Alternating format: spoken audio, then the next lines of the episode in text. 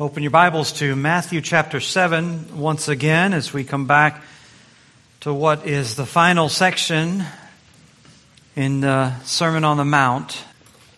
I often use uh, an illustration of placebos as an analogy for what I see as the contemporary gospel, the easy, believe, feel good gospel it's like a placebo that preachers feed to people, promising to heal all their woes, to fix all their problems, to smooth over, smooth over all of their worries. We can all imagine, though, the dangerous effects if doctors and surgeons in society actually began to believe that placebos were real medicine, that they really treated illnesses. That they weren't simply given to perhaps give people emotional effect or maybe even to do certain studies, uh, blind studies and things like that. But they actually did something to attack disease and to do away with it. Almost everyone recognizes that placebos can have an emotional impact on someone's life, but if, if doctors actually believed that placebos truly eliminated disease, they started handing those out to people whose illnesses were severe, whose bodies were failing. We would be overwhelmed as a society with the consequences of rampant disease and misery and illness and death. Because as we know, a placebo, beyond the emotional effects, does nothing to address the real problems. In fact, if this were to happen, people would conclude, no doubt, that the problem is modern medicine. That modern medicine has failed us, that we couldn't look to it anymore for any kind of answers for our health. They would give up on medicine altogether when in fact the real problem is not medicine itself. It is the impostor. It is the placebo passing itself off as real medicine. Well, people have a similar kind of a crisis when it comes to the gospel message. People slowly and steadily have gotten rid of the true medicine of the gospel of, of faith and repentance, and they've replaced it with the placebo of easy believism, the feel good gospel. Easy believism is that notion that God will grant salvation to people if they simply make some basic decision for Christ. If they make some sort of expression, some prayer of, uh, of faith in Him, some verbal profession of faith, if they repeat a sinner's prayer or sign a commitment card or go through a baptism ceremony or a confirmation class, if they simply are willing to publicly call themselves a Christian, if they have that kind of verbal profession of faith, they claim to have some identity with Christ. If they have all of that and swallow, if you will, the, the religious placebo, soothe their consciences, calm their fears, even ease in some way all of their topsy turvy emotions, then everything's going to be fine.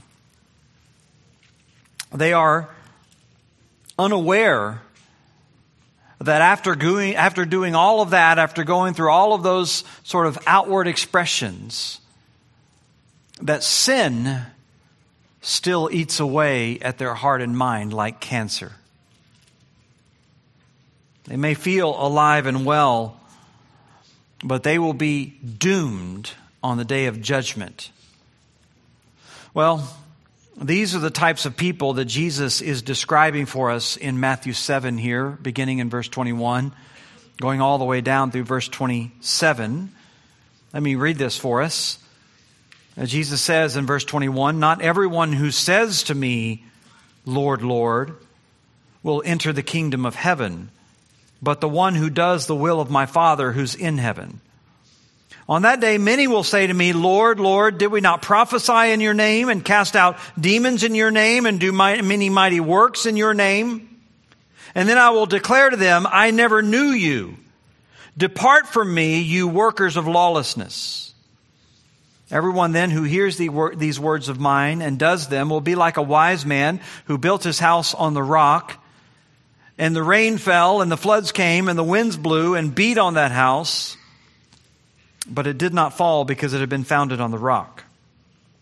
And everyone who hears these words of mine and does not do them will be like a foolish man who built his house on the sand. And the rain fell, and the floods came, and the winds blew and beat against that house, and it fell, and great was the fall of it. Jesus is telling us here about a couple of tragedies. What links these two sort of sections together, verses 21 through 23, and then verse 24 through 27, is the shock of an unexpected tragedy. Two shocking events. On one hand, people showing up at the end of their life expecting to enter into the kingdom on the day of judgment. On the other hand, a crumbling house that was built on a faulty foundation and was not able to withstand the storm on the day of judgment. Both of them completely unexpected. Both groups having falsely believed that they had prepared themselves, that they had, if you will, the, all the proper religious credentials and devotion, that the life they were building, the house they were building was strong. But on the most critical day of their existence, the day of judgment, both groups discover tragically that they were misguided, that they were self deceived, that they were self deluded, that they had believed a lie, and the lie was about themselves and about their salvation. The people in these two groups had bought into what is essentially the easy gospel, the easy believism gospel, the superficial gospel, the gospel that attracts many but saves none. You remember these are the final verses, as I said, of Jesus' Sermon on the Mount, where he had been giving to us his description of those who will inherit the kingdom of heaven. That's how it all started, all the way back in chapter 5, in verse 3, where he talked about those who are poor in spirit. Blessed are the poor in spirit, for theirs is the kingdom of heaven. And now this is how he ends speaking of those who will, or in this case specifically, who are deceived into thinking they will, enter into the kingdom of heaven. And the point of this, and the point of everything in between, all of it is clear. It's not simply those who believe that they think they'll go to heaven. It's not simply those even who make a verbal profession of faith. It's none of those people who have just simply heard the words of Christ who will enter into heaven, but as those who are genuinely transformed by the power of God, who are transformed in such a way that they become true children of God, that they do the will of God from the heart. It is those people who will enter into the kingdom. Now, if all that you've heard or all that you had a chance to hear were just the final verses of this sermon, you might not understand what Jesus is saying here. You might imagine that he's putting all of the emphasis here on your personal moral achievement, your religious sort of devotion. This is going to be the determining thing as to whether you'll enter the kingdom or not. But that would be really to miss the whole point of the sermon, everything that he said so far, where he began by telling us that it is those who are poor in spirit, those who we might say see their spiritual bankruptcy, those who recognize not just that they have little to give, but that they have nothing to give. They're spiritually bankrupt, they're spiritually ruined, those who come to realize that, he says, are the ones who inherit the kingdom of heaven. They don't earn it. It's given to them freely. They inherit it as a gift of grace. When they reach the point of their spiritual poverty, is when they reach the point of their greatest riches. He's taking aim, particularly throughout the sermon, at religious people, Pharisaical people, or religious people in any age, those who would be maybe uh, surrounded by, possibly even raised within Christian or religious homes, who have assumed their entry into heaven. They've assumed their righteousness. They never really sensed a real need because they never really saw their own sin. They never reached a crisis of shame and guilt over their failures and their transgressions. They never reached a place of brokenness and spiritual bankruptcy. They never really understood their need for grace. They never really saw it because they never really had to. They're religious. They're moral. They're respected by people around them. They were raised in religious environments. They kept religious duties. They were taught religious morals. They were brought up to believe in righteousness and they made the assumption of their own righteousness. These are the ones who are among the self deluded. And Jesus is warning them here at the very end of the sermon. He's warning them you have a kind of religion, you have a kind of faith, but it's a non saving faith. You have a profession in Jesus Christ as Lord, but it's a non saving profession. You've prayed prayers, it would appear to God, but they're non saving prayers. You've had a devotion, but it's a non saving devotion. You seem to believe in God. You have some allegiance to Christianity or to the church or to the Bible, but you will never enter the kingdom. You are self deceived because your faith is false. And that's what Jesus is explaining to these two groups in two different ways. We'll begin this week by just simply looking at the first of these two groups who he tells us in verse 21 through 23 suffered from the delusion of religion without relationships. They suffered from the delusion of religion without relationship. And he describes them here in verse 21 as those who say, not everyone who says to me, or in verse 22, on that day many will say to me. So they have a confidence partly because of their profession, because of the way they speak, because of the way they talk about Jesus, because of what they say. Not only on the day of judgment, but no doubt throughout their lives. They're saying, Lord, Lord. They're proclaiming the Lordship of Christ. This is a a word, by the way, which hasn't appeared yet in Matthew, but it would have been familiar to his listeners because the word Lord was used throughout the Jewish Bible, the Hebrew Bible in the Old Testament, to speak about God. And so this is probably some sort of affirmation of the deity of Christ. So they had, we might say, strong doctrine, orthodox doctrine, good doctrine. Their verbal profession, however, no matter whether it was loud or frequent, did not indicate true spiritual transformation. Obedience had been neglected.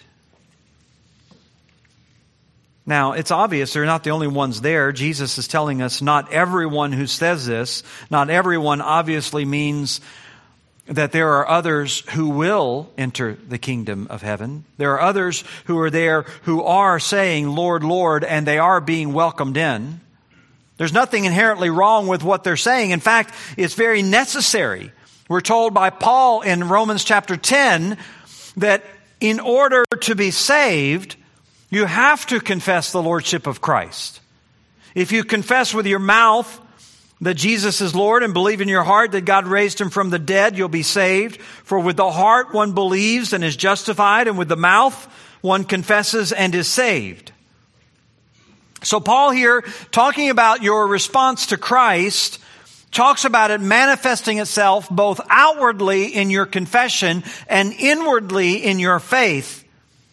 And what you're doing is you're responding to Christ and His Lordship, declaring not only He is Lord, but He is your Lord.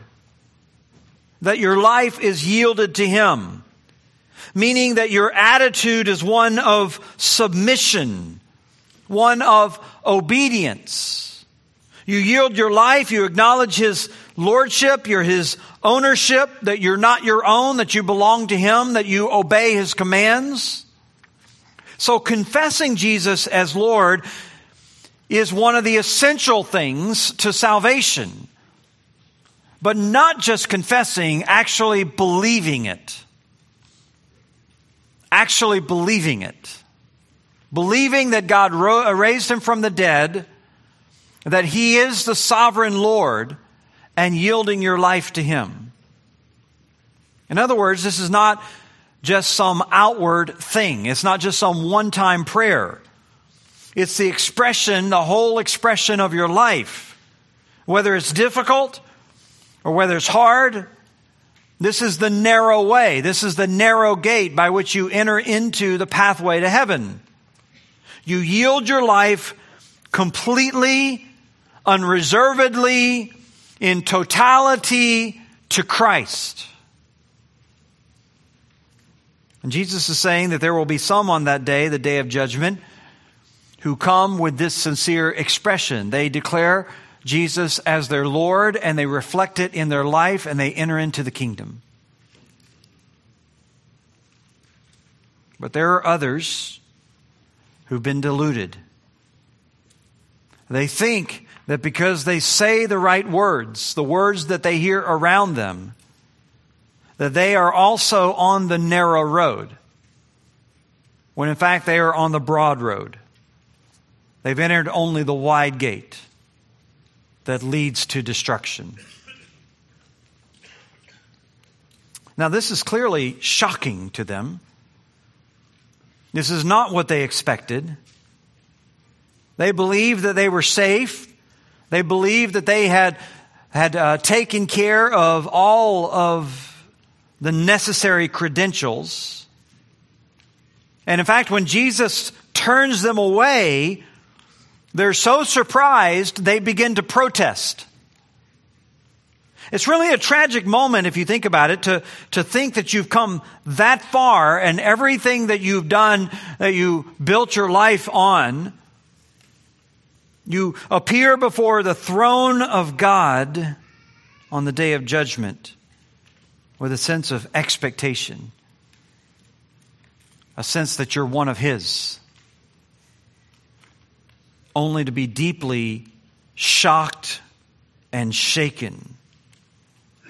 You can just imagine how the words must have sunken in or how they will sink in in those final moments. The reality that you spent your whole life thinking that you were going to heaven, and now you are only moments from eternal hell. The torment. It must have already seized their hearts and minds as they realized that they had surrounded themselves for all of those years with religion, but they never knew the Savior.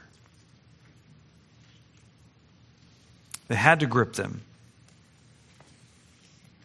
They were self deceived, they were self deluded. And the reason they do that is because people often rely on false evidence.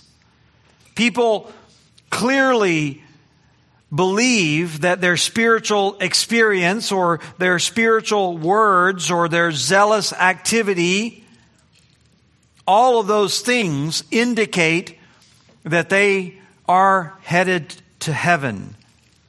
Here they say they've prophesied in Jesus' name. They've cast out demons in Jesus' name. They did many mighty works in Jesus' name.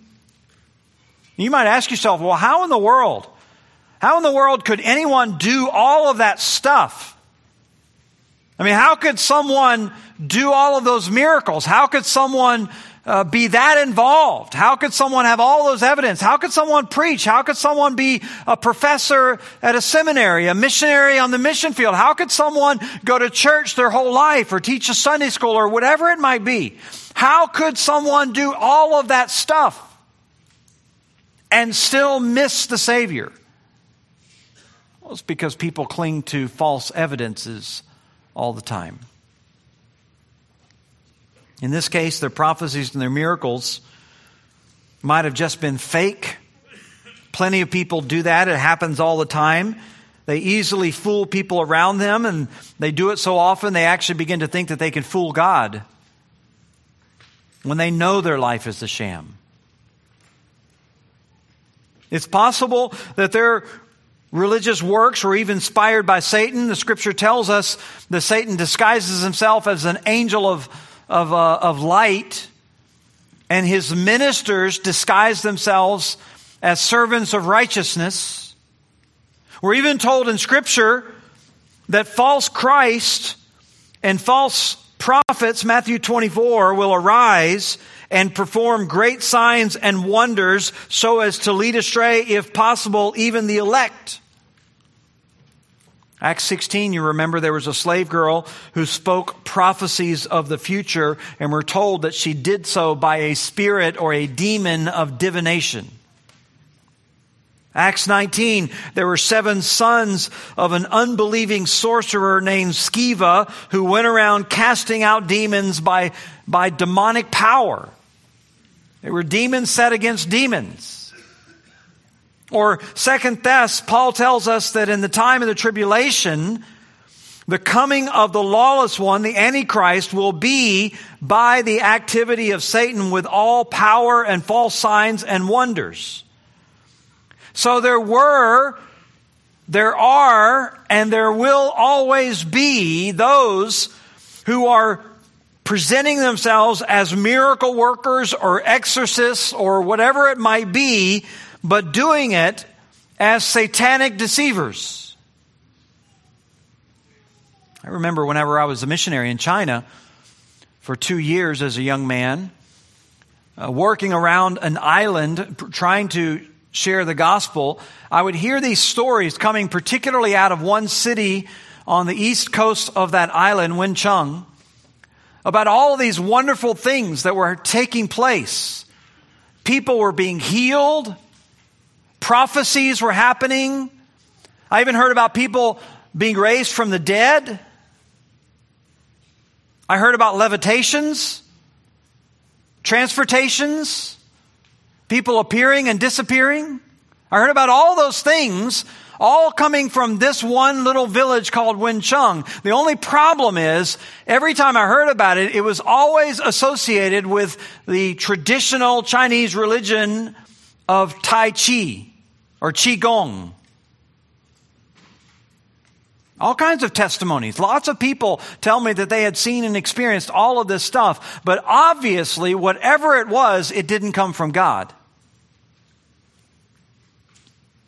There have always been this kind of thing, all over the world and throughout time. It could be that God just simply chose from, uh, as He does from time to time, to do something amazing through an unbeliever, just like He did through Balaam or even through Balaam's donkey, to prophesy to do some great spiritual work. All of those things are certainly possible, but the issue here, the real issue, is that for all of these miraculous, amazing, zealous deeds, it was all external. It was impressive to people around them, but it wasn't impressive to God. for all of their religious zeal, for all of their religious works, what really mattered at the end, Jesus says, is that he did not know them. He didn't know them, and they didn't know him.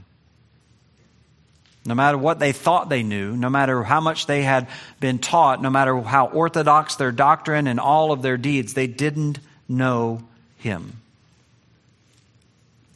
This is what he says in verse 23 this tragedy, I never knew you. Depart from me, you workers of lawlessness. When he uses the word know, he's not using it in the sense of just intellectual awareness. He's using it in the Hebrew sense of intimate relationship, like Amos 3 2, where God says of Israel, You only have I known of all the families on the face of the earth. He's not saying that he's unaware of other nations and other people groups. He means the same thing he says back in Deuteronomy ten fifteen. The Lord set his heart in love on your fathers and chose their offspring after them, you above all the peoples from the face of the earth, as you are this day. In other words, when God says, I know you, like I don't know anyone else, what he means is, I have a relationship with you. I've entered into a covenant with you. I've set my affection on you. And so Jesus is saying to these people, in spite of all your knowledge, in spite of all your outward zeal, in spite of all your religious work, I never had that kind of relationship of love with you. You had religion, but you never had that relationship of love with me. Now, you might ask yourself, how would I know? I mean, if I'm religious, if I go to church all the time, if I go to Sunday school and all the Bible studies, if I try to serve Him, how would I know if I have that kind of relationship with God? How would I know if He set His love on me? How would I know if I love Him? John answers the question in John, 1 John chapter 2 verse 3. Now by this we know that we know him if we keep his commandments. In fact, in the next verse, he, he goes and tells us very plainly whoever says, I know him, but doesn't keep his commandments is a liar, and the truth is not in him. So, you want to know how you know? Very simple. You keep his commandments. We're not talking about religious duties. We're not talking about spectacular uh, acts of service. We're talking about a heartfelt desire to yield your life to the lordship of Jesus Christ. The man who says, I know him, I have this relationship with him, but really isn't interested in obeying his command John tells us very plainly he has no credibility. He is a liar. If someone says, I know him, I made a profession, I walked an aisle, I believe in him, I prayed a prayer. John says you can't just accept that without any kind of scrutiny. Many people get caught up in that kind of trap these days, that kind of superficial gospel. They try to find assurance and try to pin their assurance on the fact that they prayed a prayer at some point, that they said the right words at some point, that they satisfied some, some uh, preacher or Bible study leader or parent. John doesn't say, How do you know you know him? You, he doesn't say, You look back on some decision you made at some point in your life. You look back on some profession of faith. He says, You look at your life now, you look at the present. Do you keep his commandments? And if you don't, all of your profession of faith is a lie. Now this basic principle you find throughout scripture. Paul says in Titus 1:16, he speaks about those who quote profess to know God but deny him by their works. So they, they have some sort of outward profession, some sort of religious affiliation, some sort of religious environment. In fact, they're even in Titus, they are, they are presenting themselves as spiritual leaders. But they don't know him because they don't have the works. In fact, John says it this way in 1 John 2 4. Remember, he says that not only are you a liar, but he says the truth is not in him, which is very similar to what he says the previous chapter when he says, for example, in John, uh, 1 John 1 8, if we say we have no sin, we deceive ourselves and the truth is not in us. Or verse 10, if we do not, if we say we do not have, oh, excuse me, if we say we have not sinned, we make him a liar and his word is not in us. So he keeps using this phrase, his truth is not in us, his word is not in us, his truth is not in us. All of this pointing to the same reality that the reason why you do not keep God's commandments, the reason why you do not obey Him is because God's Word is not living within you. See, you see, whenever you have a relationship with God, whenever you enter into a relationship with God, this is what He does. He plants His Word in your heart. He roots it in your heart. He sows the seed of the Word in your heart. And it sprouts up. And it bears fruit and it digs roots. It isn't something, in other words, that is external. It is something that is very much internal. It takes place on the inside. It isn't just about some form of morality. It isn't just about keeping some set of rules. It isn't just about impressing lots of people around you and making your family happy with you. It is all about this work that God must do in your heart. You see this in the Sermon on the Mount all the way back at the very beginning. Jesus talked about this in the Beatitudes. When he was talking about those who enter into the kingdom, he says one of the things that's true about them is that they hunger and they thirst for righteousness. Those are internal impulses, internal drives.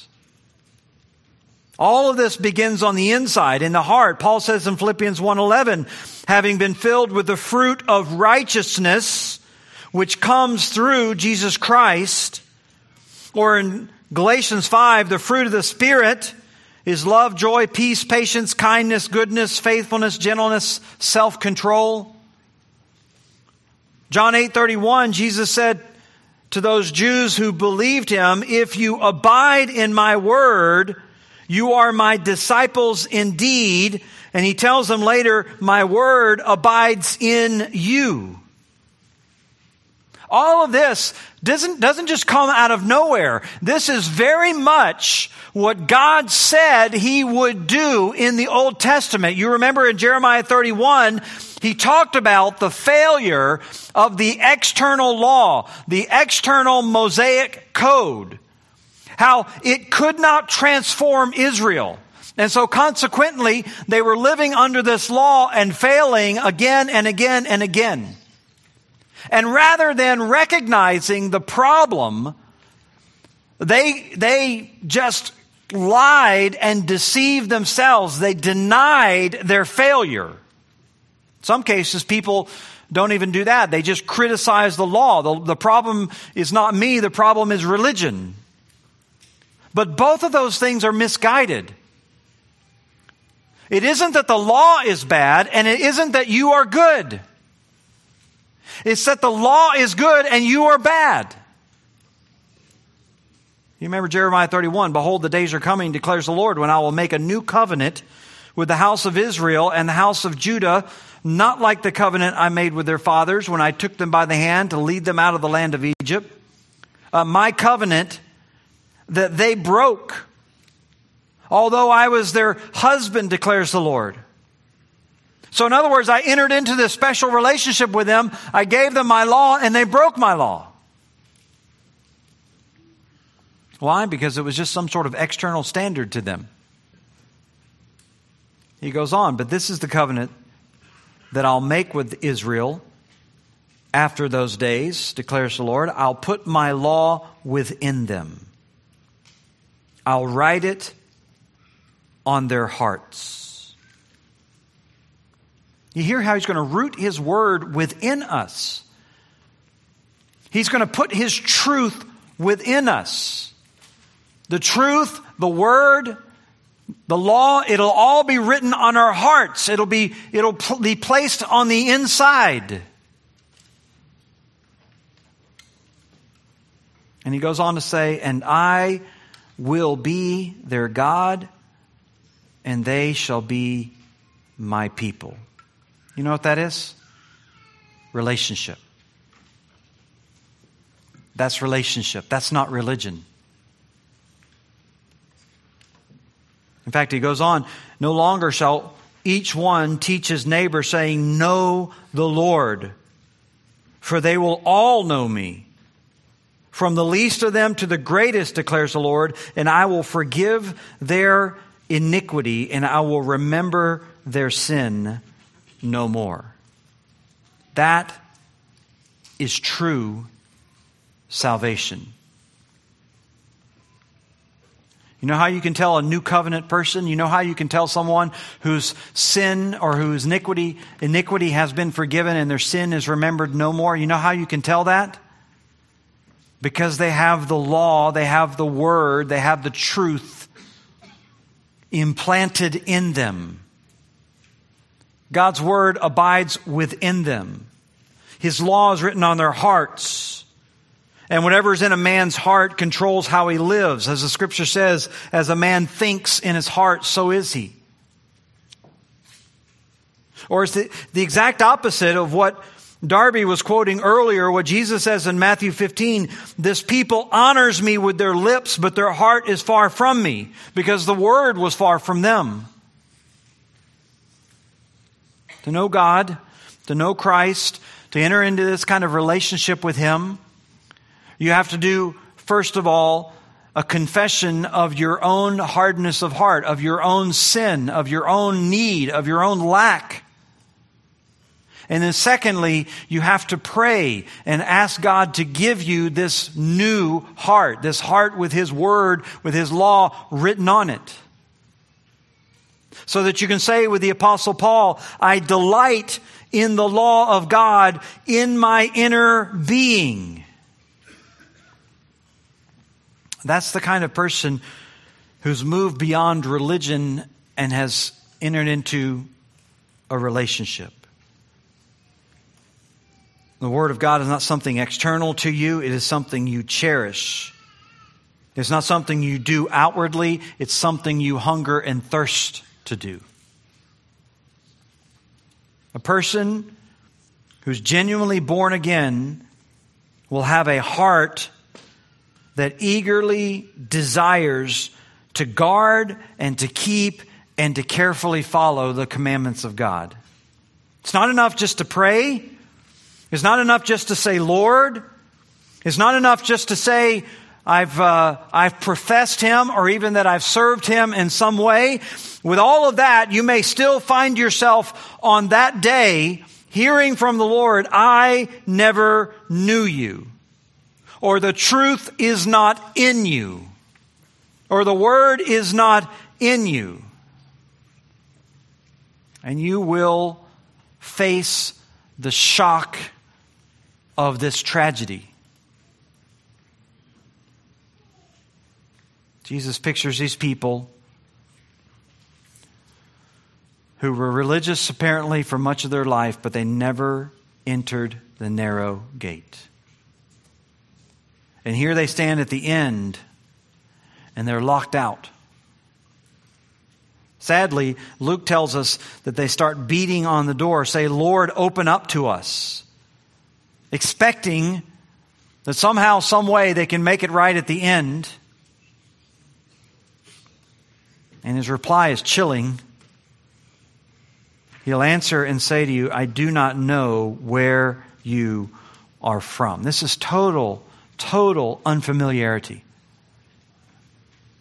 Not literally, not as if the Lord had never even conceived of them, but he's communicating, I have nothing to do with you. It's the most tragic time, the most shocking time to discover that all your life you were wrong.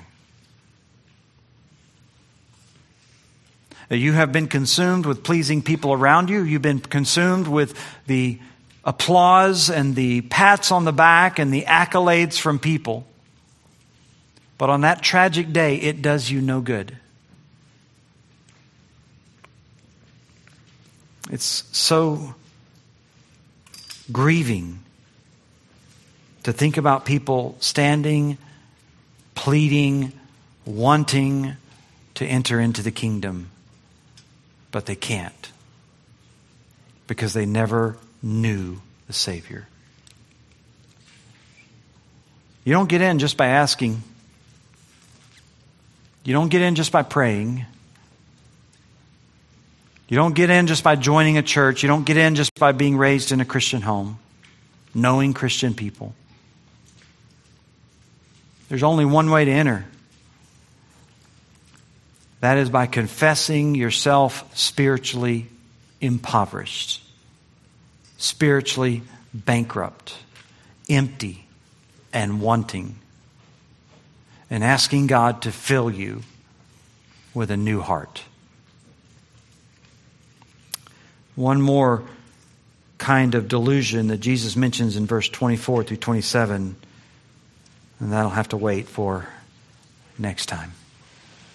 Let's stand together as we're dismissed with a word of prayer. Lord, we pray for those who are here this morning who are deluded, who are deceived. They have the shame, they have the yearning in their heart to be free. They believe that they can cover it all up by the warmness of relationships around them, by the applause of men and women around them, but none of it will ever answer for their guilt. Only knowing you. So, Lord, we pray for your mercy. That you would help them to see their self deception. That you would open their blind eyes that you would call them to yourself and plant your word in their heart. Forgive their sins and redeem them for your name's sake. We pray all this in Christ's name. Amen.